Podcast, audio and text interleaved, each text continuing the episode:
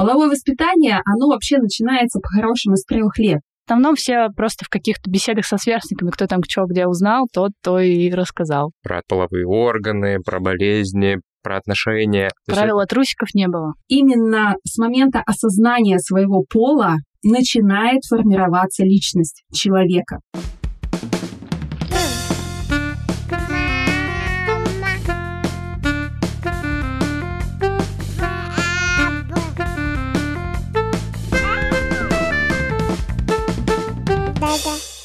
Всем привет!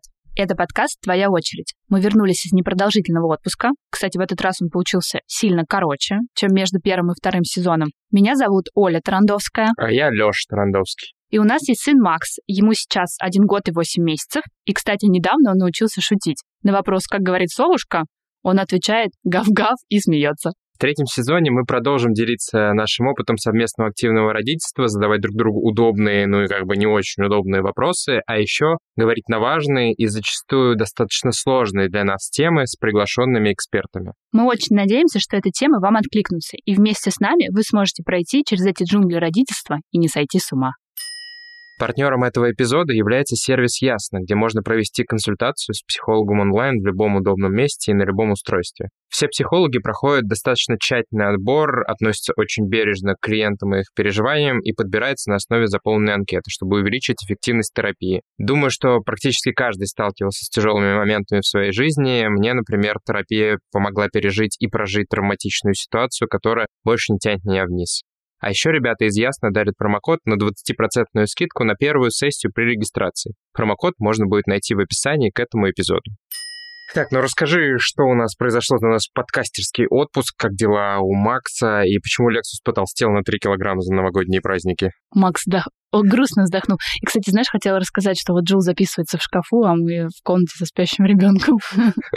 Даже не знаю, что лучше. Тяжелые будни подкастеров. Да к нашим новостям. Так, что у нас произошло? Ну, соответственно, мы отметили Новый год, классно потусили с э, родителями, с друзьями. Это был такой у нас семейный праздник. А Макс, э, ну, мне кажется, за последний месяц э, его речь и вообще осознанность в жизни скакнула еще дальше. И от этого, если честно, становится только сложнее, потому что теперь он понимает, что не обязательно идти домой, чтобы покушать, а можно заказать, тетя пельмени принесет.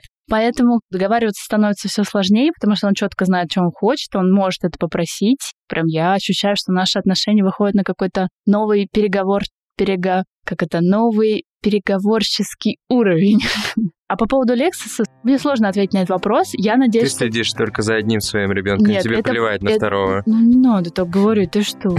Просто шкурка отросла к новогодним праздникам. Ну ладно, на самом деле дело было так. Мы его как-то осенью помыли и решили, что он достаточно худой. Но мы как бы забыли о том, что зимой, ну, он меньше двигается, меньше гуляет, и, соответственно, сильно увеличили ему порцию еды, и он сильно снизил свою активность. Если вы не хотите поправиться, никогда так не делайте. Теперь Лексус на диете, и он целый день ходит с очень грустными глазами. Да, Леша называет его скамейкой. Ну, расскажи, а какие у тебя последние впечатления за последний месяц, как у вовлеченного папы? Мне кажется, что тоже я стал еще больше разговаривать с Максимом. Я на самом деле понял, что я очень сильно обращаю внимание на других родителей, как они взаимодействуют с своими детьми. Мы увеличиваем нашу активность сейчас, понимаем, что у него с мелкой моторикой вообще все окей, но есть э, западания с точки зрения крупной моторики, активности, спортивности, лазания и так далее. И вот мы встали короче, на путь э, увеличения этой истории. Сегодня, вот, например, были в игровой, где можно полазить. Мы это делаем для того, чтобы действительно он лучше почувствовал свое тело и чтобы было больше физической активности, чтобы развивалась лучше крупная моторика. А после посещения игровой ты стал лучше чувствовать свое тело? Я сегодня прыгал в шарике. Ну, я пытался показать, что типа, Максим, давай вот так. Как ощущение? Через свой опыт, ну, я ударился жопой. Но в целом было нормально. Я рада, что ты получил удовольствие от посещения игровой. перейдем, наверное, к теме сегодняшнего эпизода. Сегодня мы хотим обсудить, на самом деле, важную, сложную и такую не всегда популярную тему. Не принято об этом говорить, но, на наш взгляд, это очень важно. Это половое воспитание ребенка. Давай сначала поделимся своим опытом. Расскажи, ты вообще в семье помнишь, э, что тебе родители про это рассказывали? Если честно, кажется, что у большинства наших родителей, у этого поколения просто было действительно не принято это обсуждать, это было табуированной темой, и я не помню, чтобы мы как-то прям предметно садились и что-то обсуждали, что мне там родители рассказывали про половые органы, про болезни, про отношения. Правила есть, трусиков не было. Да, этого всего я не помню, но я их как бы не виню в этом да, на самом да, деле, понятно. потому что это была социальная такая норма, то есть как бы считалось, что об этом не сам стоит... узнаешь. Да, типа сам узнаешь, не стоит говорить с раннего детства, поэтому как бы у меня не было, к сожалению. Угу. Мне кажется, это у 95% э, вот э, наших сверстников было именно так. Ну, может быть, у тебя как-то было по-другому? Слушай, да, я с тобой согласна, на самом деле. У меня тоже таких разговоров не было. Я помню только то, что у меня были книги там с определенного возраста, в которых эти темы поднимались. И мне, в принципе, казалось, что это окей, и хватало информации, но вот сейчас я для себя понимаю, что это неправильный подход. Книги должны быть на эту тему, но ты должен читать их вместе с ребенком, потому что, во-первых, ты можешь ему ответить на какие-то вопросы, а во-вторых, ты можешь что-то неправильно интерпретировать. Поэтому какая-то информация у меня была, но, конечно, не в том формате, в котором сейчас принято обсуждать это, в котором мы понимаем, что так будет лучше для ребенка. Я Поэтому, помню... на самом деле, мы решили записать этот эпизод. Да, я помню, какие-то книги ну, у меня да, были, раньше типа, все так делали. Что типа про тело, да? да но да, я не да. могу сказать, что я очень сильно ими увлекался, поэтому... Ну да, в основном все просто в каких-то беседах со сверстниками, кто там что где узнал, тот то и рассказал. Но да, сейчас э, времена меняются, сейчас э, это доказано, что половое воспитание, оно необходимо, что оно поможет избежать рисков. Это такая всеобъемлющая тема. На самом деле половое воспитание начинается с самого рождения ребенка, и мы хотим эту тему сегодня обсудить, потому что действительно считаем ее важной. А для того, чтобы обсудить эту тему, мы позвали Ирину Селиванову. Она педагог-психолог и эксперт по половому воспитанию. Ира, привет! Очень приятно познакомиться с тобой и спасибо, что согласилась обсудить с нами такую, ну, на самом деле, на мой взгляд, очень важную тему. Алексей, привет!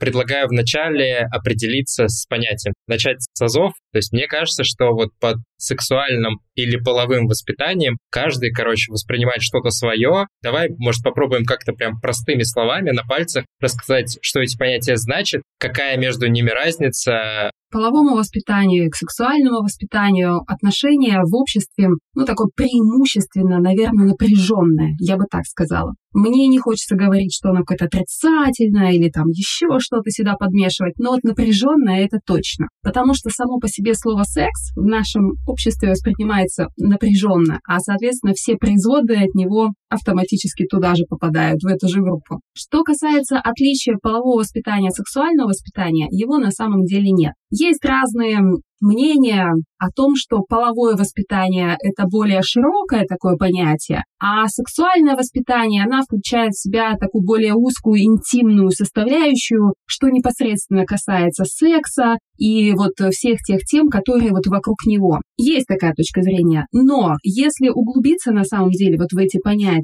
то секс, да, в переводе с английского, это пол. По сути, на самом деле эти понятия очень тождественны, они одинаковы. Половое воспитание, ну, кому-то больше нравится говорить половое воспитание, окей, пусть говорят половое воспитание. Мне, например, это словосочетание больше нравится, действительно. Кто-то говорит сексуальное воспитание, секс-просвет, сексуальное образование, половое образование. Это все на самом деле тождественные понятия. А если говорить про то, что же это такое, дать определение, многие соотносят половое воспитание и вместе с ним сексуальное воспитание исключительно с вопросами, связанными вот с сексом. Секс, контрацепция, заболевание, передающиеся половым путем, нежелательная беременность, как этого избежать. Поэтому и, наверное, такая напряженная и, может быть, где-то негативная коннотация по этому поводу. Согласна, да. И это все действительно вот подтягивает вот это напряжение. Если чуть-чуть поставить себя на паузу и включить вот это желание разобраться в этой теме, уже на уровне понимания, что такое половое воспитание, у многих такое облегчение на самом деле возникает. Вот можно даже выдохнуть и сказать себе, а что, правда? А ну-ка давайте-ка поподробнее.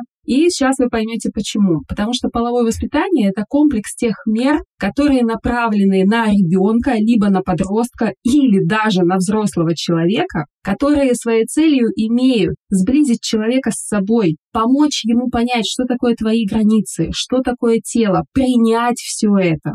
Поднять внутреннее чувство своей самоценности, чувство собственного достоинства, осознать важность своего репродуктивного и сексуального здоровья. И самое главное, половое воспитание учит социально приемлемому поведению. И если быть еще короче, то половое воспитание на самом деле это счастье, здоровье и жизнь. То есть это все те три самые главные составляющие, которые нужны, ну, мне кажется, любому здоровому человеку в нашем обществе. Такой вопрос, который, наверное, интересует многих. А, с какого возраста нужно заниматься половым воспитанием своего ребенка? Если еще раз вернуться к определению и все-таки осознать вот каждое то слово, которое я выше сказала, что это про личные границы, что это про самоценность, чувство собственного достоинства, понимание, как себя вести и так далее, принятие своего тела, то здесь, собственно, вот этот вопрос, он автоматически либо отпадает, либо становится понятным для самого себя, для самой себя. Половое воспитание, оно вообще начинается по-хорошему с трех лет, потому что именно с момента осознания своего пола,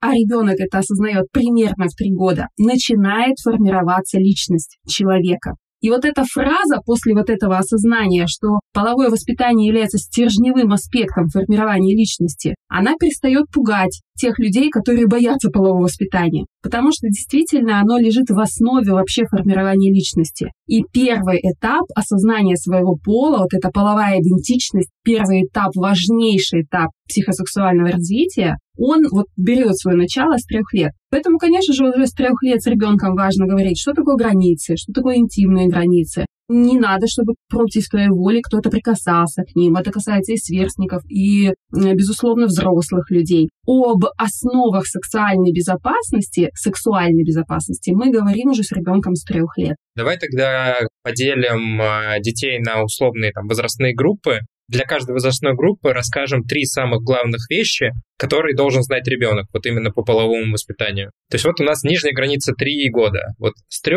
до... 6. Хорошо, давай, я бы вот так поделила. С 3 до 6-7, ну 6-7 такое, да, плюс-минус полгода-год мы всегда имеем в виду. И с 3, кстати, тоже, где-то с 2,5, 3,5, это тоже нормально, потому что дети по-разному себя чувствуют. Поэтому примерно с 3 до 6, 7 до 11, ну, примерно плюс-минус, и уже 12 плюс, это мы говорим про подростков.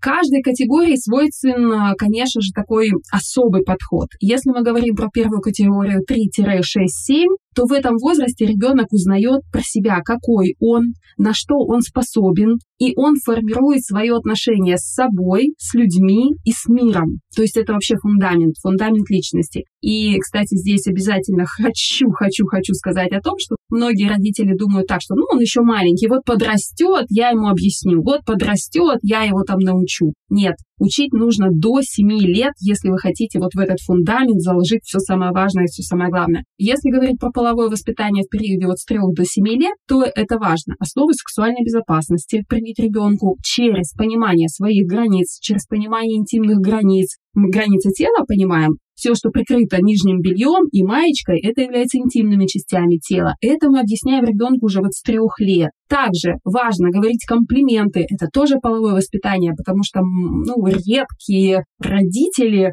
уделяют этому вот достойное, достаточное такое внимание, чтобы делать ребенку комплименты про то, какой он и какие его способности. А это самое важное делать именно в возрасте до 6 лет, чтобы ребенок, когда пойдет в школу, он был уверен в себе, вот у него самоценность была высокая, и чтобы он уверен был в своих способностях, что он может сказать «нет», мы сейчас говорим про половое воспитание, что он может позвать на помощь, когда его кто-то обижает, когда он может рассказать маме или папе, если кто-то попросил его не говорить какую-то тайну, что я залез тебе в трусы и что-то там посмотрел у тебя или потрогал. Вот этому всему и вот эти основы доверительного контакта с ребенком, они закладываются как раз-таки до 6-7 лет. Поэтому вот в этом возрасте мы сближаемся с ребенком, не ругаем, не шмотаем, не наказываем, а наоборот всячески поддерживаем. То есть смотри, правильно я понимаю взаимосвязь? Мы, с одной стороны, рассказываем ребенку про границы, то есть говорим о каких-то интимных частях его тела и неприемлемом поведении со стороны других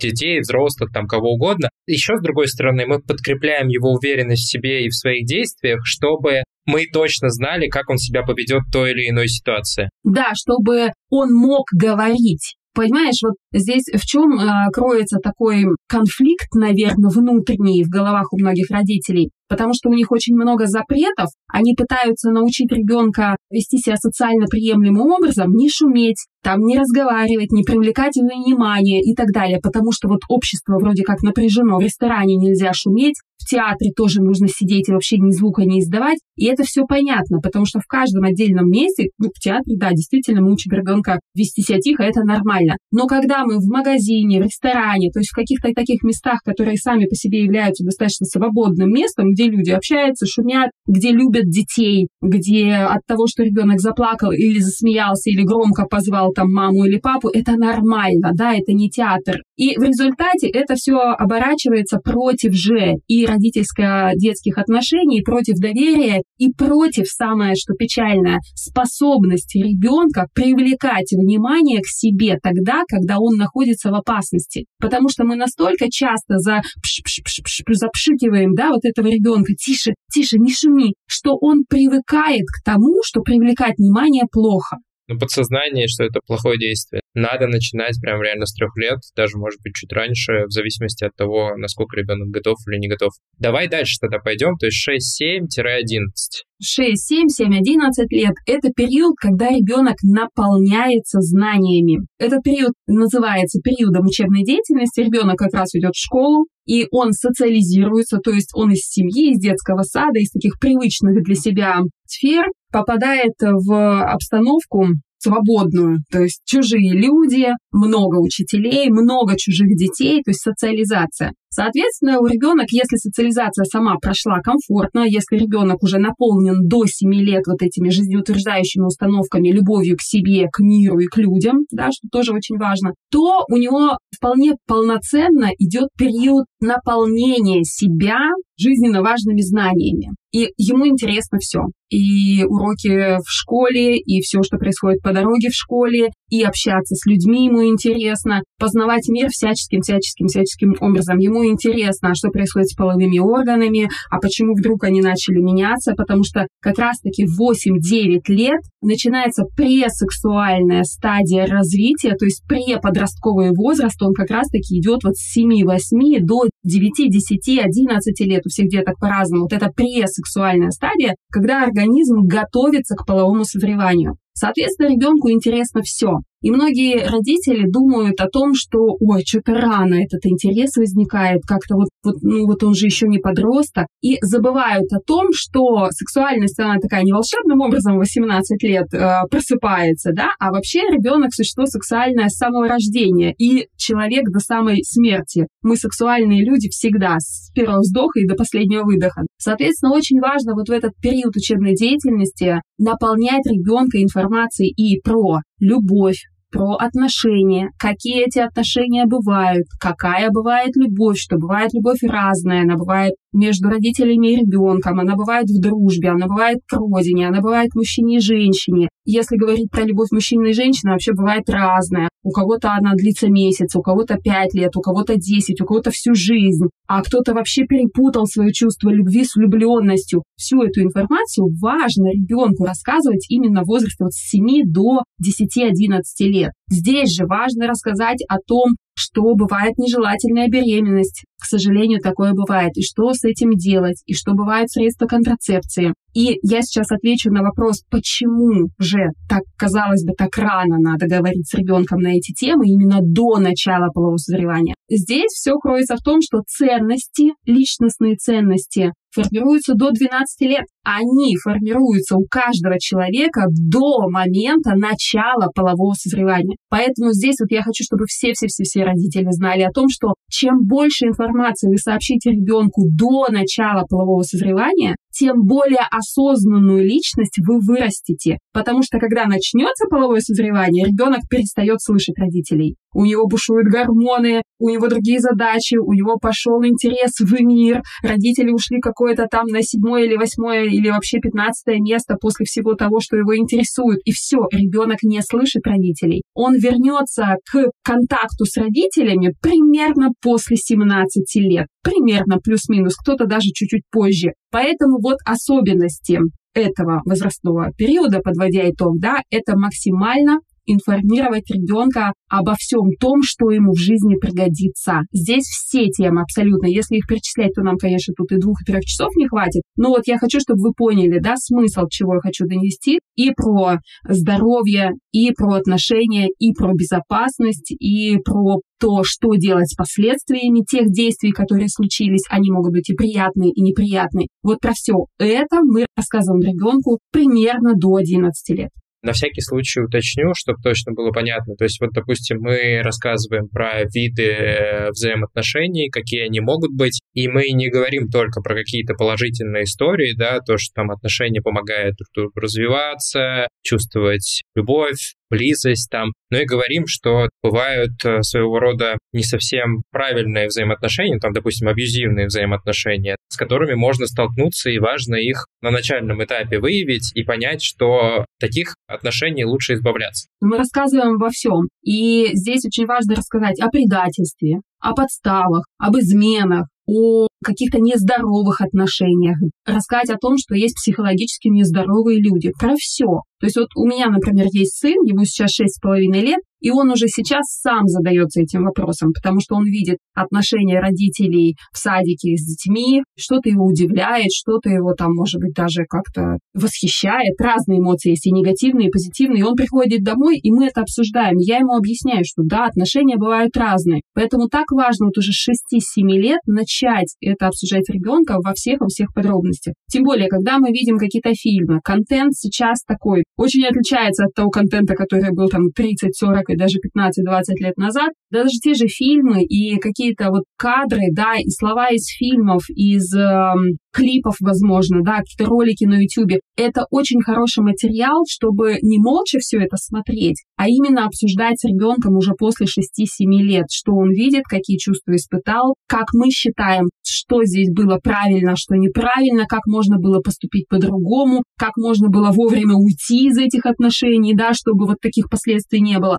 Все это, конечно же, мы уже с ребенком обсуждаем. Давай тогда двигаемся дальше. 12 плюс. Да, 12 плюс это уже подростки. Я все периоды возрастные люблю, я возрастной психолог, но подростковый период мне нравится особенно сильно. Работать с подростками и вообще давать э, консультации родителям подростков — это вообще отдельное удовольствие. Подростки, они на самом деле классные. Они всегда во все времена были классные. Сегодня, в эпоху нашу интернета и вот такой быстро меняющейся везде информации, мне кажется, у нас подростки вообще какие-то космические растут. У меня есть, кстати, классный курс, который я сняла именно для подростков. Я в теме называется 12 плюс. Честно, это не реклама, это просто восторг, потому что мне очень хочется, чтобы подростки именно вот с 12 лет наполнялись правильной информацией. Несмотря на то, что я говорю, какие они классные и космические, но вместе с этим они наполняются, к сожалению, неправильной, опасной, вредной, абсолютно какой-то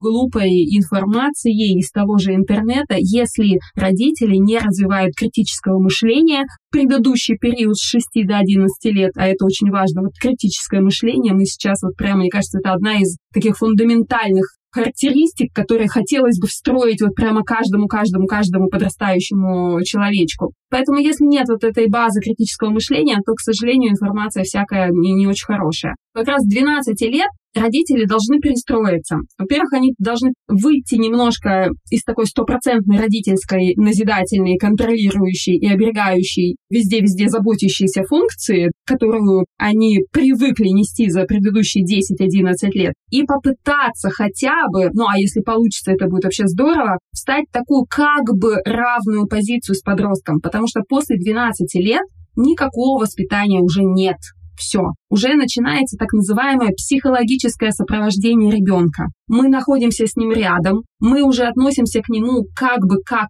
к взрослому. Здесь вот это слово как бы это не слово паразит, а это слово, которое говорит о том, что ребенок должен чувствовать, что мы уважаем его, он чувствовать это должен с рождения. Но здесь он с 12 лет уже чувствует, что с ним общаются как с равным, мы, родители, знаем, что это как бы, потому что мы все равно несем за него ответственность, и мы все равно должны его еще сопровождать, получать и направлять. Но создаем впечатление для подростка, что все, мы принимаем твою точку зрения, мы с тобой готовы на равных обсуждать, мы с тобой готовы решать какие-то проблемы, если тебе нужно. Всегда к нам обращайся, мы всегда на твоей стороне. То есть вот это самое главное, что с 12 лет мы транслируем ребенку. Мы понимаем, ты взрослеешь. Мы понимаем, у тебя сейчас гормональные бури происходят. Мы понимаем, что ты можешь то плакать, то смеяться, то веселиться. И даже твоя дерзость и иногда какие-то колкости в наш адрес, конечно, неприятно, но мы стараемся принимать и понимать это тоже, потому что мы сами это прошли, мы сами были подростками. Так если говорить на фоне всего, если мы вот так правильно себя ведем, что делать? Мы еще раз повторяем с подростком, но уже тональность меняем. То есть если мы с 6 до 10-11 лет рассказывали это ребенку, ну вот как ребенку, да, что вот бывает так, бывает так, вот если так, то вот так, то здесь мы уже можем, например, рассказать что-то о себе, что, например, в моей жизни была неприятная ситуация. Вот если бы я знала или знал, что вот то-то, то-то, то-то, то, возможно, я бы избежала этих неприятностей. Есть родители, которые не считают нужным и не могут про себя рассказывать. Окей, вы можете сказать, что у меня была подруга, вот с ней произошло там вот такая-то история. А может быть, действительно с вами ничего плохого не происходило, а вот с вашими подругами или друзьями были какие-то вот такие вот, ну, не совсем приятные истории. Вот подростку уже нужно это рассказывать. И всегда это рассказывать вот как взрослому человеку. Вот как вы рассказываете другу? Вы же его не поучаете, не назидаете, а вы ему рассказываете, слушай, ой, вспомнила историю такую, там, тра-та-та-та-та, рассказывали эти истории, а потом, слушай, а как бы ты поступил в этой ситуации? То есть вот примерно вот в такой тональности уже нужно разговаривать с подростком. И мы повторяем также подростку, но уже вот как на равных, также про заболевания, передающиеся половым путем, про нежелательную беременность, про отношения, как распознать абьюзивные, токсичные отношения, как из них уходить, как отвечать, когда к тебе кто-то пристает, как ответить на невзаимные чувства, когда все, кто влюбился, а ты нет. Или наоборот, когда тебе кто-то нравится, но ходит, делает вид, что не замечает, как из этой ситуации выйти. То есть мы уже вот на равных, как с друзьями, все же эти темы заново повторяем. Вот в этом и состоит психологическое сопровождение наших детей, которое начинается примерно в 12 лет и заканчивается, ну, у всех по-разному, в 16, 17, 18, 19, ну, там это зависит от сугубо внутренних семейных отношений. А все-таки про неправильную информацию, то есть мы просто своими историями, какими-то общими обсуждениями, возможно, корректируем те какие-то неправильные установки, которые исходят из там соцсетей, откуда угодно, то есть просто как бы мы это проговариваем, и таким образом мы можем ну, типа, нащупать какой-то неправильный путь, по которому идет ребенок, и его скорректировать. Примерно вот такая логика. Угу. Ну, смотри, вопрос на самом деле непростой. Про неправильную информацию давай так. Здесь, эм, конечно же, хотелось, чтобы родители уже лет, опять же, с 7-8 включали в перечень своих воспитательных инструментов такое понятие, как информационная безопасность. И уже с 6-7 лет важно говорить с 8, ну, там плюс-минус, как ваш ребенок получил доступ к гаджетам, да, доступ в открытое пространство интернет. Вот уже с этого момента важно говорить с ребенком об информационной безопасности, и вообще формировать у него в голове отдельную такую составляющую, как информационная культура. То есть ребенок должен понимать, что в сети есть масса разной информации, он должен понимать, что одному источнику мы никогда не доверяем, мы перепроверяем эту информацию, мы используем как минимум всегда три источника, и они должны быть разные. Это и закладывает как раз-таки основы критического мышления и позволяет ребенку уже, когда он становится подростком, действительно правильно поглощать проверять, так скажем, информацию. Не просто верить вот на слово, как маленькие дети ютубера какого-нибудь увидели, все, для него это истина в последней инстанции. Вот таким вот образом. А если отвечать на твой вопрос, как э,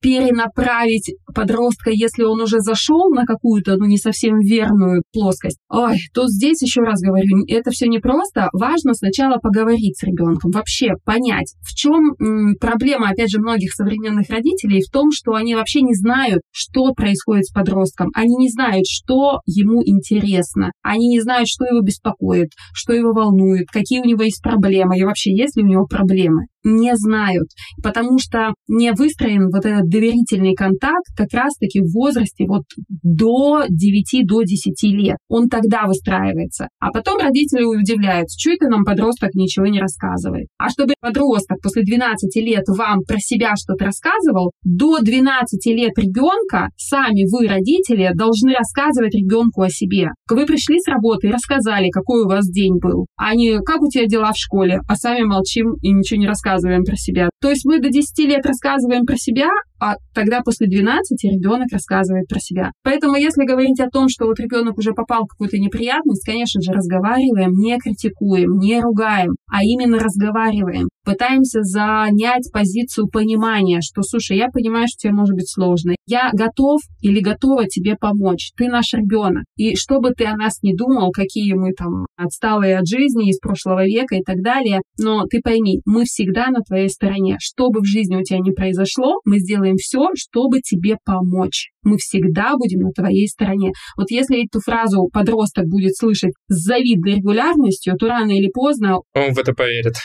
Он поверит в нее, да, он примет ее, и если действительно в ее жизни случаются какие-то неприятности, он все-таки обратится к родителям. Потому что я хочу, чтобы все ваши дети, наши дети и подростки думали так, что если у меня какая-то неприятность случилась, так надо быстрее рассказать маме или папе, чтобы они помогли, а не так, что, ой, хоть бы предки не узнали, а то мне вообще голову голову оторвут.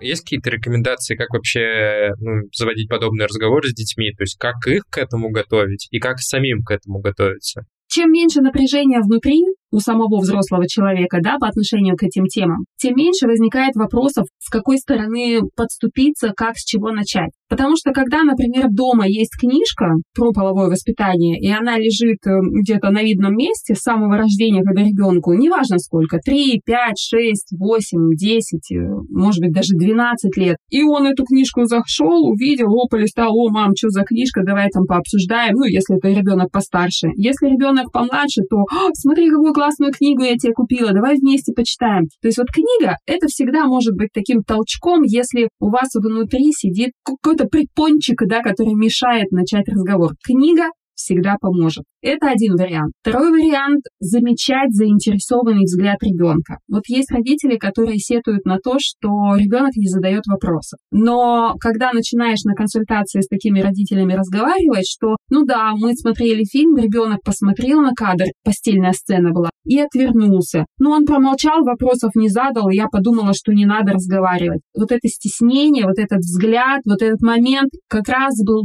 вот тем, когда надо было за него зацепиться и поговорить родителю, сказать, что тебя смутило, «А, слушай, тебе не понравилось или как-то засмущала эта сцена. Это люди, там, например, занимаются любовью, если вам эта фраза нравится, или занимаются сексом, или, может быть, обнимаются, целуются, никакого там секса не было, но нужно поговорить про отношения, про симпатию, про любовь. То есть, чтобы подойти к какому-то такому, как вот многие называют, серьезному вопросу, как то секс, аборт, заболевания, передающиеся половым путем и так далее, до этого с ребенком важно обсуждать отношения, любовь, симпатию, поцелуи, объятия, рассказать про свое первое свидание, какие чувства вы испытали, и все. И ребенок привыкнет от вас слышать и привыкнет с вами разговаривать вот на такие человеческие взаимоотношения. Тогда уже через несколько лет, когда он подрастет, когда ему будет там 10, 11, 12 лет, разговаривать на темы секса, первой интимной близости или там о сексуальной безопасности, поговорить о презервативах будет гораздо проще. Уже даже вопросов будет, ой, с чего бы начать, ой, как-то. Да потому что вы привыкли говорить с ребенком про человеческие взаимоотношения. Поэтому моя рекомендация всем пораньше начинать об этом говорить,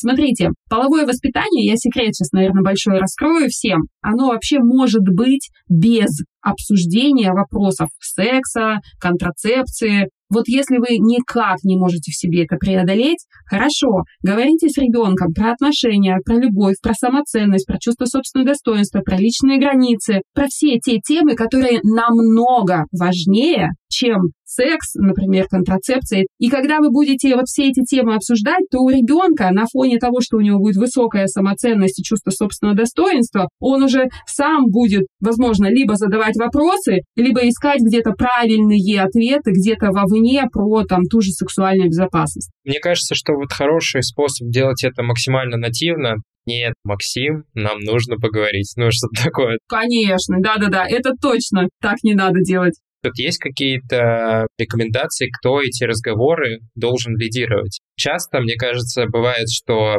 папе сложно с э, дочкой, маме сложно с сыном. По-хорошему, должна быть какая-то вот эта гендерная привязка? Или в целом пофигу условно? В целом должно быть и по-хорошему, да, как ты сказал, должно быть пофиг, действительно ребенок слышит лучше и воспринимает лучше того родителя, с кем у него установлен другой более близкий, более доверительный контакт. И вполне такое бывает, когда у дочери такой контакт лучше с папой, а у сына такой контакт лучше с мамой. Например, в моем детстве так было. У меня вот с папой контакт был, когда я была маленькая, вот как-то лучше с папой. Потом, когда я подросла, и с мамой помню много важных, интересных моментов. А так с папой. И у меня есть воспоминания про то, как мне, например, папа рассказывал, как важно ценить и беречь свои половые органы, надевать э, теплые трусики, чтобы не застудить, как он сказал, свою графиню. Для меня это так естественно было в моем детстве, то есть это не вызывало никаких неудобств или стеснения.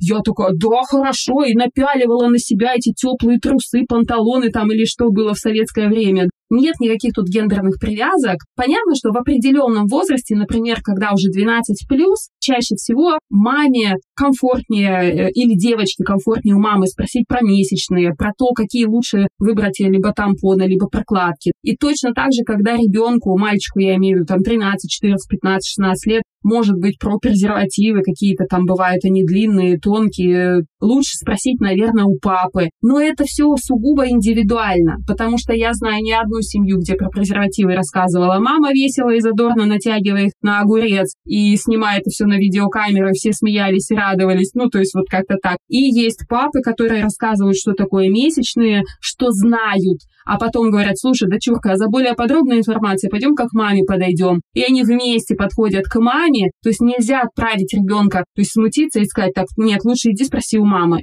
То есть если дочь с вопросом о месячных подошла к папе, значит, ей комфортнее получить ответ от папы. Значит, одна она может и не дойти до мамы с этим вопросом. Поэтому лучше папе сказать так, ну слушай, знаешь, что это ежемесячные там выделения кровянистые? За подробную информацию пошли вместе к маме. Мам, давай рассказывай нам, ну или то по имени. То есть вот такая схема, она самая будет правильная и комфортная. Знаешь, еще какой у меня вопрос возник, когда ты сказала про графиню. Вот это, мне кажется, тоже важно. Вот эта вот история, когда половые органы, ну, типа член называют э, пиписькой, уменьшительно-ласкательные, как будто родители испытывают какую-то неловкость, и вот вплоть там до 18 лет они не называют вещи своими именами. Вот расскажи, как вообще к этому относиться, как правильно поступать? Эфемизмы это все называется, когда мы называем половые органы пиписькой, пипиркой, пирожком, краником, розочкой, булочкой, там, ну, короче, всяко разное, но только не вульва и не только пенис или половой половой член так, как это должно быть. Где причина кроется, так скажем, непринятие себя, непринятие своего тела и, самое главное, непринятие своей сексуальности. Тут э, обвинять родителей я очень-очень-очень не люблю, потому что мы все выросли в соответствующем обществе, в соответствующем строем, в соответствующей идеологии, подаче и так далее. Поэтому стыд на протяжении долгих-долгих десятилетий был такой очень удобной управляющей силой в нашем обществе. Это очень хороший способ манипулировать людьми. И вот мое поколение, даже поколение чуть моложе, они помнят вот этот стыд с детства, который вот вездесущий был. А что говорить о поколениях старше меня, то там, понятно, вообще это все вокруг просто окутано стыдом, да? Поэтому сказать вслух, как называются правильно половые органы, мало кто может. Но сейчас вот уже и мои читатели, и ваши слушатели, и вообще более современное да, поколение родителей, компетентных, уже осознанных, до кого долетает эта информация, они ее принимают, они ее, в нее вдумываются, и они, самое главное, понимают, что правильное название своих половых органов для ребенка – это прежде всего сексуальная безопасность. Ну и, конечно же, это вообще нормальное отношение к своему телу, к своим половым органам, к своей сексуальности. Потому что очень здесь уместно и очень хочется затронуть тему все-таки педофилии, сексуального насилия над детьми, люди, которые способны причинить вред ребенку, нарушить его интимные границы, это люди с очень низкой самооценкой, то есть они не так страшны, то есть это не агрессоры-насильники, да, это люди с заниженной самооценкой, которые не могут выстроить отношения с равными себе и пытаются вот так вот очень-очень-очень осторожно выстраивать отношения, понятно, что с детьми, с неравными к себе, да, людьми. И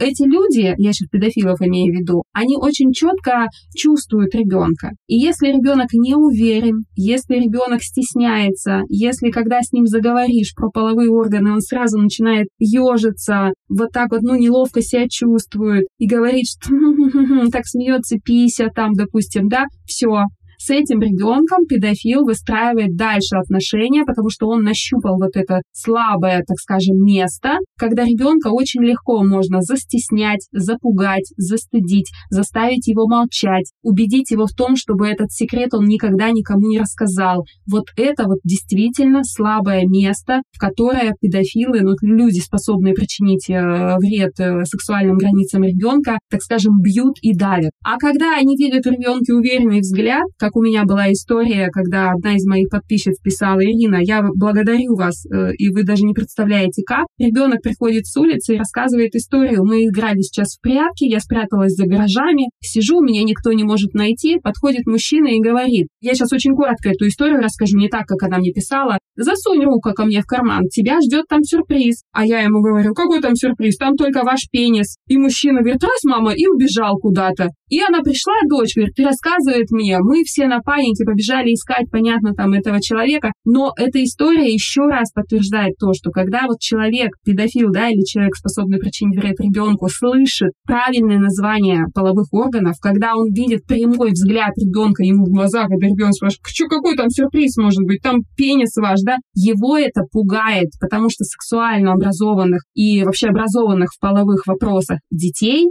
педофилы боятся, категорически боятся и никаких отношений с ними не выстраивают. Поэтому вот пусть это в голове и в сознании у всех родителей и будущих родителей, конечно же, отложится. Поэтому учитесь сами говорить правильные названия половых органов и детей учите этому.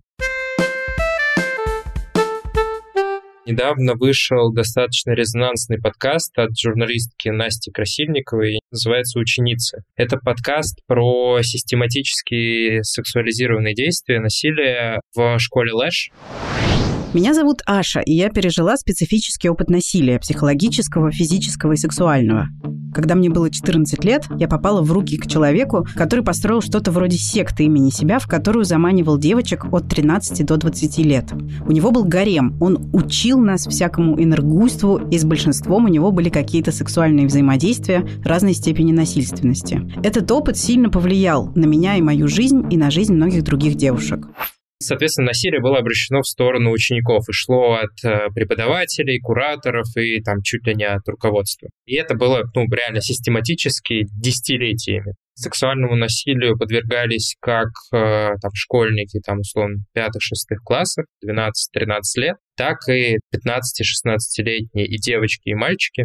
Я прекрасно себе отдаю отчет, что тщательный выбор школ, кружков вообще меня не застраховывает, да, и моего ребенка от таких ситуаций, и подобный риск будет сохраняться. И получается, что это неизвестный человек, который подошел на улице, с которым, в общем-то, понятнее, как себя вести, а это человек, с которым есть э, какая-то близость. Проблема Лэш в том, что там само сообщество было очень тактильное изначально, и все границы были нарушены. Как сделать так, чтобы ребенок, которому исполнилось 12, 13, 14, 15, 16 лет, знал, как себя вести в подобных ситуациях. И даже если мы сделали какой-то неправильный выбор, послали его там неправильный лагерь, чтобы мы были точно уверены, что он в такую ситуацию не поведет и сможет из нее выбраться. Первый момент. Мы уже начиная с трех, четырех, пяти лет не нужно учить ребенка тому, что вот есть знакомые и незнакомые. И вот эта концепция, что незнакомый человек всегда плохой,